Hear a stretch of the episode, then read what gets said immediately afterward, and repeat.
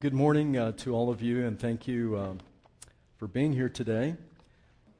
It's very appropriate, I guess, to be talking about the parables of Jesus, and especially the one we're going to look at this morning, in light of the uh, violence and uh, hatred and uh, bigotry that is racking our country. It's uh, absolutely shocking that in this time of history of our country that we should be seeing this kind of evil uh, raising its head. And I hope that uh, as the Church of Jesus Christ, that each one of you will examine your hearts and recognize that this kind of evil, this kind of uh, racism and hatred that we're seeing, uh, is completely antithetical to Christianity. Uh, Jesus Christ was a Jew. He was a man of color. Uh, he was poor. he was living in a land surrounded by other people of color, and for uh, people in our country to call themselves Christians and then come out and and uh, speak the way they do is uh, it's reprehensible. And so uh, let's pray that God will heal our land and pay particular attention to the parable that we're going to read in a moment because um, it is exactly the story of what's going on in our world today, both here at home and also abroad. So if you have your uh, scriptures with you, I invite you to take them out and look at Matthew chapter 13.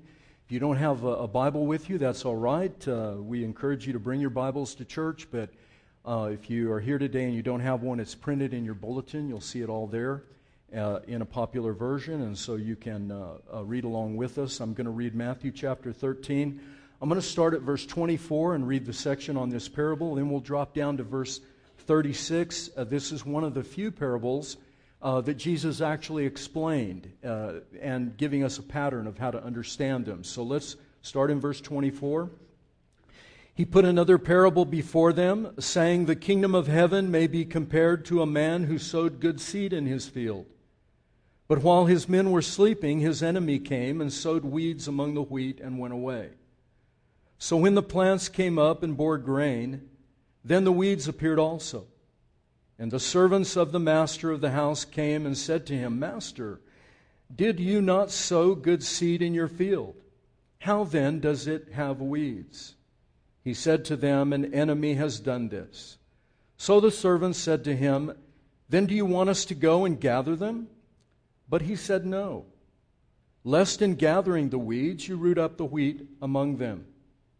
Let both grow together until the harvest. And at the harvest time, I will tell the reapers, Gather the weeds first and bind them in bundles to be burned, but gather the wheat into my barn. Now, verse 36. Then he left the crowds and went into the house, and the disciples came and said to him, Explain to us the parable of the weeds in the field. He answered, the one who sows the good seed is the Son of Man, the field is the world, and the good seed is the children of the kingdom. The weeds are the sons of the evil one, and the enemy who sowed them is the devil. The harvest is the close of the age, and the reapers are angels.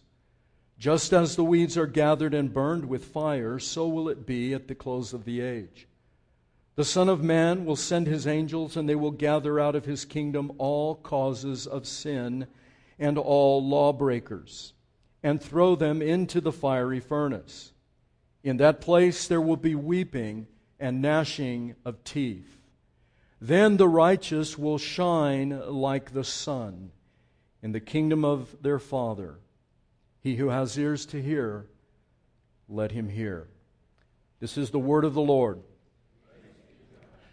Jesus told us in Matthew 13, in the, in the first part of, of these parables on the wheat and weeds and growth and seed, he told us that this particular parable, the one we read a few weeks ago about the weeds, or the wheat, excuse me, uh, the seeds and casting them by the wayside, by the road, is the key to understanding all parables. And if you don't understand that parable, the one we looked at a few weeks ago for several weeks, Jesus said you won't understand any of the rest of them. This one also is a key parable, and why I think uh, the disciples asked him to explain it, and why I think he did explain it. It's one of only a couple that he does explain. And what he tells us in the first one about the sower sowing the seed by the road is that the kingdom, listen carefully because this is crucial to understanding Christianity. If you're a Christian, if you're a follower of Jesus, and this does not fit into your thinking, then you're completely out of line with Christ Himself.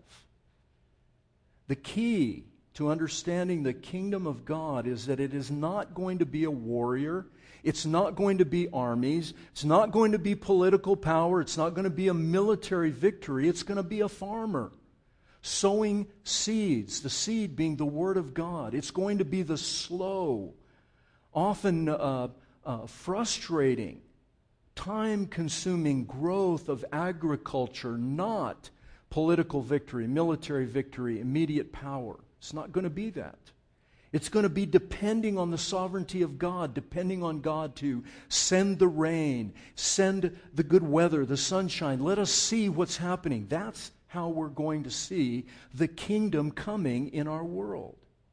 Not through political power, not through military victory. And in order to, to, to last, in order to stay in that long slow march of time, agricultural growth that God is telling us the kingdom is like this, you're going to need to build your life on the rock, on Jesus Christ, on His Word. That's what we looked at last week.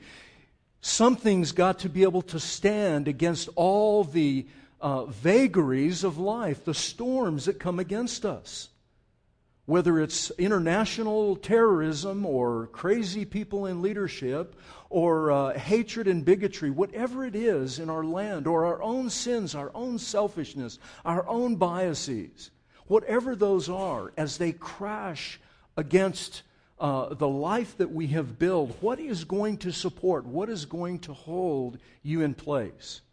And Jesus told the parable of the sand and the rock and building your house, your life upon that rock, as being the only thing that will bear up. Because someday your health will fail you. Someday your body will betray you. So, someday uh, you, you, may find yourself without resources, without money. Someday uh, you may have your family uh, come apart. We can't guarantee. Our kids could go off the rails, a husband, a wife, whatever could happen. We could find ourselves in exigencies of life that are tearing us apart. We need our house built upon rock. And then in this parable, in this short parable, Jesus actually does something, it's pure literary genius. Jesus takes, with this little parable, and he does something that you, I'm going to show you in a minute, and I hope, it, I hope it does to you what it has done to me. He does in a few verses the whole sweep of historical redemptive history. In one small and familiar parable, he shows the entire sweep of the history of mankind and at a sub level, a micro level, the sweep of our lives, individually, corporately, as the church. Listen to what Dr. Ian Campbell said in his commentary. It's really quite good. The comparisons that Jesus makes are skillful and simple. The message is that in the experience of the kingdom of God in the world, listen, the children of God and the children of the devil coexist without separation until the end of the world comes. Then the angels will gather in the harvest and separate those who belong to Christ from those who belong to the devil. Although the kingdom has come already in the past with the coming of Christ, the full expression of its reality will be seen at the consummation of history. Then the children of God, the righteous, will shine like the sun in the kingdom of their Father. Now listen. The kingdom is both present, where two seeds can only be distinguished from one another, and future, when they will be separated. So, what Dr. Campbell is saying is that the kingdom of God and the kingdom of the devil are going to be coexisting throughout history until the end of the age when Jesus returns to the earth and gathers all people up to himself and separates the wheat and the chaff, the sheep and the goats. All of those stories of separation he will all be done at the end of the age. And so what he's telling us is that we have to be prepared as the people of God, if you're going to be a follower of Jesus, you have got to be prepared to live in tension, live in conflict, live in opposition, but in a, in a certain way, in a righteous way, in a godly way, honoring the Lord and His commandments. And we're going to look at that in a second. So here's what, here's what we want to do we're going to look at the kingdom that has come, the kingdom that is continuing, and the kingdom that will come or what I've told you in the past, if you wanted to uh, tell somebody tells you, asks you, what is the Bible about? You can do it in three words. What is the Bible about? Somebody doesn't know anything about the Bible and they just ask, what is the Bible about? Here's what you can tell them it's about creation, chaos, and recreation. That's what it's about creation, chaos, and recreation. And so, what is the Bible about in terms of what I'm talking about. How is Jesus capturing the sweep of history? He's talking about the kingdom that has come, the kingdom that is continuing, and the kingdom that will come. What Richard Pratt calls the inauguration of the kingdom, the continuation of the kingdom, and the consummation of the kingdom. And, folks, listen to me. If you plug this in, if you get this down into your heart, it will make all the difference in the world in how you live right now. People will say, Wow, you're different. What is different about you? Well, it's because the kingdom has come, the kingdom is continuing, and the kingdom will come. That's what makes us different. That's what gives us hope. So let's look at it. The kingdom has come, the inauguration. This is, Jesus explains it in verses 37 and, and following. Look at it. The one who sows good seed is the Son of Man. Now listen, the field is the world. The good seed are the children of the kingdom. What is Jesus doing with this just these simple words? What has he done? He has reached back. If you come to theology night, if you come to our Monday night theology class, I've said this a dozen times, and some of you that have been there will, will see that I'm, I'm, I'm just repeating what I've said he reaches back and he, he goes to the very beginning, to Genesis, to the kingdom creation, the creation of the garden. In Genesis chapter 2, it says this listen, and see, you'll see Jesus, you'll just put it all together. The Lord God planted a garden in the east of Eden, and he placed the man there. Jesus is not saying anything new. He's just going back to Genesis chapter 2, and he's just explaining to you God originally created a kingdom with a temple. The temple was the garden.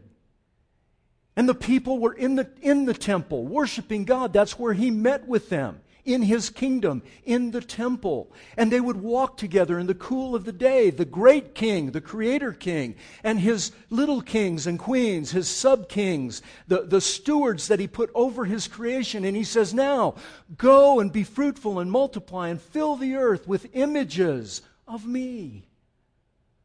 Fill the earth with images that look just like me. Cover the earth. Leave Eden. Leave the garden. Move out into the chaos, the tohu vabohu, the chaos, the formless and void. Move out into that world and take dominion over the earth. But you know the story. Who comes in Genesis chapter 3? The evil one, the devil, the serpent, Nahash the serpent comes and he sows his evil seed.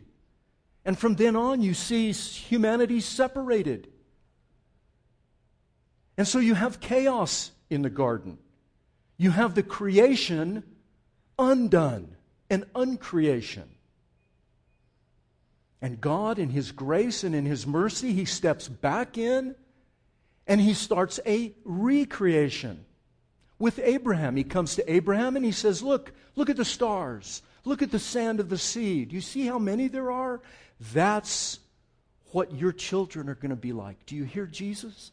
The children of the king being sown, the, the sower sowing the kingdom filled with these seeds, these, these, these children of Abraham, these children of the faithful follower, the faithful one, the father of the faithful. And of course, chaos ensues. The people find themselves in the land of Egypt. God sends Moses. He brings them out of the land of Egypt. And listen to what the psalmist said, and listen to what the prophet Jeremiah said. Talking, uh, God speaking, You brought the vine out of Egypt. You drove out the nations and you planted it, the vine. You planted it. You cleared the ground for it. It took deep root. It filled the land, the promised land. Jeremiah says, speaking for God, I planted you a choice vine, completely, listen, of pure seed. Completely of pure seed. Amazing. And chaos ensues. And God, again, in His grace and in His mercy, recreates the kingdom to you to you this day in the city of Bethlehem is born a king, Christ the Lord. The Pharisees came to Jesus and they said, When is the kingdom coming? Power, victory, military, armies. When is the kingdom coming? And Jesus said this listen, the kingdom of God is not coming in the ways that can be observed, like you've just described. Not coming like that. Nor will they say, Look, here it is, or Oh, there, there it is. Behold, Jesus said this Behold, the kingdom of God is within you, or a better translation is already arrived. It's among you, it's standing here. the king has come, the kingdom is here now. Will you trust me? Will you follow me? Will you believe? Of course, they refused to believe. And even his disciples are confused. And so, what does Jesus do? He has a supper with them. And then, after they finish breaking bread and drinking wine, they leave and they pass through the eastern gate and head down into the valley of, the Kidron Valley to head to the Garden of Gethsemane. And as they leave the city, Jesus turns and looks back at the walls of the ancient city of Jerusalem. And guess what was carved in huge relief on those walls? A vine. A vine carved into the walls. Because Israel was the vine, they were the planting of God's kingdom. And Jesus turns and he looks up at the vine and he says to his disciples, I'm the true vine. I'm the true vine. I'm the kingdom. I have come. Will you trust me? The church, folks, today, we are the living, breathing body of Christ. There is no other body of Christ. We're the body of Christ. We're the living stones. We are the planting of the Lord. And it is high time that we acted like it and that we looked like it. The reason why nobody knows the difference between Christians is because we're just as angry, we're just as biased, we're just as bigoted, we're just as filled with fury and hatred as anybody else. And don't kid yourself, we are all that way. We have to fight it. It has not come natural to us to just be in love with everybody we segment and segregate ourselves, even around our theology. How many people have you met? You say, oh, I'm a Christian. what kind of Christian are you? Oh, well, I'm a Reformed. I am a Calvinist. I'm a pre, pre uh, millennial, amillennial, post dispensational, uh, hyphen, hyphen, hyphen, then Christian. Right? That's how we like to define ourselves hyphenated Christianity. And we cloister and combine ourselves around things as wonderful as theology. I love, made my, my life theology. But when that defines you, then you end up finding yourself uh, outside the rest of the body of Christ. Jesus came and planted a new humanity, people that are supposed to love one another for His sake, because in them is that image of God. They recognize in each other the same Spirit. Regardless of the color of our skin or our nationality, we are the people of God, and we need to act like it and trust Him. What about the continuation? He warns us of several things, but primarily, listen, there's three things I want to point out. But what he warns us during the continuation, this is so important. First, the reality of conflict. We won't talk too much about that. A warning against judgmentalism, and we'll define that. And then finally, a warning of the impending judgment. And this is something that I think we need to, to talk about briefly this morning the reality of conflict. Look at 38 uh, and following after that. The weeds are the sons of the evil one. The enemy who sowed them is the devil. The kingdom of God is planted in the world, but it doesn't go unopposed. It's a war zone. We are living in the, the trenches. Jesus told us that we are to be prepared for trouble and tribulation. The Apostle Paul told us to put on the armor of God. And unfortunately, in, in, in our country, we have te- we've tended to take off the armor and just settle down into comfortable middle class or upper middle class life. And it's very difficult to identify living in the West, living in the prosperity that we enjoy, which nothing wrong with that. We live in a land, listen, folks, literally flowing with milk and honey.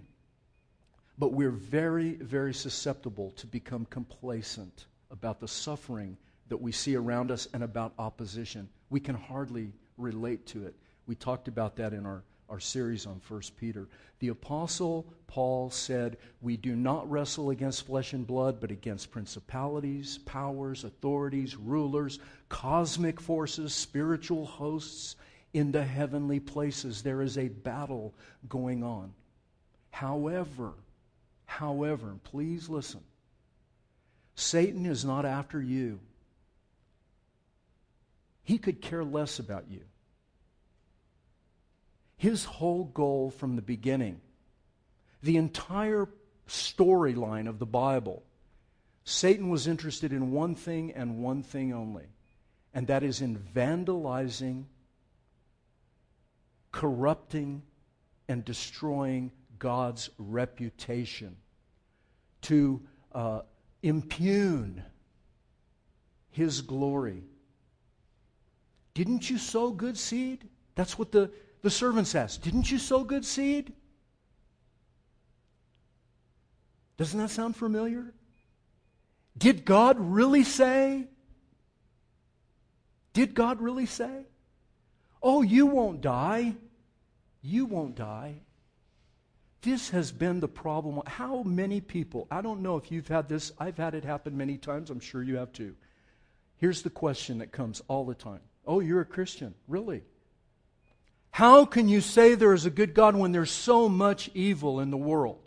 How can you say that? How can you even suggest that God is good? How could God allow so much evil in the world? Did God really say? You won't die. Don't listen to him. Don't trust him. You can't trust him. He's not reliable. Don't put your life in his hands. I mean, look around you. Look, there's a tree right there. Isn't it good? And, and they looked at the tree, and you know what? It was a good tree. The tree in the garden was good. God had already called everything in the garden, everything in his creation, good. Nothing wrong with the tree.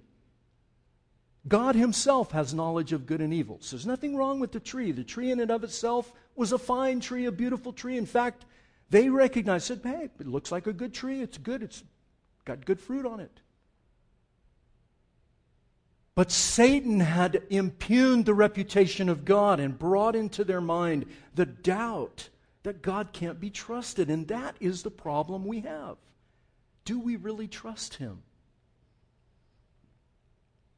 He slandered the Lord. And so when Satan comes and starts to oppose us, it's not about us. Don't make it about you. We are here as representatives of our great King. And this, the responsibility of that and love for our Savior, should move us along in our pursuit of righteousness. Okay? What about the warning against judgmentalism? Look at verse 28 and following. The servants say, Should we gather up the uh, wheat? Should we gather up the, the, uh, uh, the weeds and pull them out while the wheat is growing? And the uh, farmer says, No, no, don't root them up uh, because you might root up the others. And this is because in and and the Greek uses a very interesting word. It calls the tares in some of your uh, translation. It says the wheat and tares. Some of them say wheat and weeds. The word for weeds is zizania, zizania, and it's a, it's a weed. It's a noxious weed. It's found all over the world, but very much in the Middle East. And this weed looks just like wheat when it's growing up. So while it's young and tender and growing, you can't distinguish it from the wheat. Okay, but when it does get large enough to where you can distinguish and it's starting to put out the buds and all that, by then the roots have, have all grown together. Any of you that have done gardening, you know how the roots grow together in your plants and stuff. And so if you went through and very carefully even pulled up one, you damage the roots of the other. So the farmer wisely says, No, no, let them grow together until the harvest. Then we'll pull everything up. You see? And then at that time, we can separate the, uh, the good wheat from the zizania. Listen to what Dr. Kistemaker said, his little commentary that I've been using. He was one of my professors at RTS. And Dr. Kistemaker said this The servants, listen, the servants reflect the impatient mood of many Christians. Under the banner of maintaining purity in the church, zealous believers have caused untold damage by passing judgment on fellow Christians by cutting them off from the church. Untold damage from being judgmental. That does not mean that we can't judge truth. You remember what Dr. Messer said a few weeks ago? We can pass judgments on what is true and what is false. But when you step in and you start moving into the place of God and judging another person's heart and motives, now you've crossed the line. Dr. France said this in his commentary the parable warns us that the ultimate test is not, listen carefully, is not present appearances, but in the final judgment. Until then, disciples, that would be us, must be patient and not expect to put everyone into neat compartments. The church on earth is always a mixed community. How many of you, let me ask you an honest question. How many of you would like other people to judge you by a snapshot of your life, a little snapshot in time? Let's just pick, let's just pick a point in time and take a snapshot of your life and judge you on that. How would you like that? I'll, I'll, I'll go better. Let's take 10 snapshots, 10 of them, and line them up and judge you by those 10. Who would want that? You know what? I don't want to be judged by any snapshots. I don't even want to be judged by the video. Right? I don't want any of it. I want to go into the judgment and fall on my knees and cry out for mercy and point to my lawyer. Talk to him. Talk to my advocate. Talk to the one whose blood cries out for me from the ground. Listen to him. If we, if we were to take this in, folks, and really believe this and move into our lives this way, we could truly love people and not be judging them by appearances. Who wants to be judged by a snapshot? This is a stern warning against condemning somebody. Somebody may be going through a hard time. We call them backsliders. Have you ever heard of that? Backsliders? Okay. Well, I've backslidden like this morning. I don't want anybody to take my picture this morning and judge me according to that. I want you to judge me according to right now how good I look. Right? But God sees everything. He's looking at the whole thing. And He's saying, I'll take all of it and I will take it in because I love you and I will cover the whole thing with the video of my son and his life and love for you. And that brings us to this point the, the warning of impending judgment. Don't, don't judge, but we also need to warn people of the impending judgment. I was looking at the Gospel Coalition. I don't know if any of you look at the Gospel Coalition website, but I was looking at it yesterday uh, because I saw something pop up on my Facebook feed while I was working on my sermon. See, I multitask. So I'm working on the sermon, I'm watching Facebook, I'm looking at uh, video, I'm watching, you know, movies, cartoons, things like that. Just I can do all kinds of things. But anyway, I see this thing pop up, and I'm working on my sermon, and it, and it fit perfectly. And it was uh, a, a, video, uh, a clip by this uh, comedian. Uh, some of you are not a comedian; he's a magician. Do you know who Penn and Teller are? Penn Jillette and Teller, the guys in Las Vegas, the, the comedy team. They were interviewing him, and he says this. Listen. I do not respect people who don't proselytize. If you believe there's a heaven and a hell, and this guy's an atheist, by the way, he's not a believer. Listen, I don't respect people who don't proselytize. If you believe there's a heaven and a hell, uh, and people could be going to hell or not getting eternal life, and you think that it's not really worth telling them because it would make it socially awkward, listen, how much do you have to hate somebody to not proselytize them? How much do you have to hate somebody to believe everlasting life is possible and not tell them? How much do you have to hate somebody to tell them, oh, don't worry, that train that's coming and you're standing in the middle of the track, it won't hit you. It's going to leave the tracks and go around you. How much do you have to hate somebody? And this is coming from a person who says he doesn't believe. What this man is saying to us is if you believe it, live like it. The question is this, and this is the last thing I'll say. How in the world are we, as the people of God, the people of Christ the King here at our church, how are we going to move out into the world and actually tell people about the impending judgment and not sound judgmental, not sound angry, not sound cruel, not sound kooky. Have you met some of the kooky Christians, you know, with a cardboard? You know, you're going to hell. You're going to burn. What did they used to say, Gary? Turn or, what, was that saying? Burn or, turn or burn? Is that what we used to say? Turn or burn. How can we do it? Well, he tells us as well the kingdom of God will come, the consummation of the kingdom. The righteous will shine like sun in the kingdom of their Father. Verse 43. He who has ears to hear, let him. There's a deep longing, folks, in everybody's heart. This is one of the things we talk about in the journey, by the way, a little plug for the journey. We talk about the story of glory. That mankind, all of us, were created to bear to be wearing the image of God, to be bearing that image. And through our sin, through our rebellion, through our shaking our fist at God and telling Him no, that glory, that image was distorted. Not lost, but disfigured and distorted. There's a deep longing. How do we get that back? How do we shine with the righteousness like the sun. How do you do it? And the Apostle Paul helps us. He says, Have this mind among yourselves, which was also in Christ Jesus, who, though he was in the form of God, did not count equality with God a thing to be grasped, but emptied himself by taking the form of a servant, born in the likeness of men. Being found in human form, he humbled himself by becoming obedient to death, even death on a cross.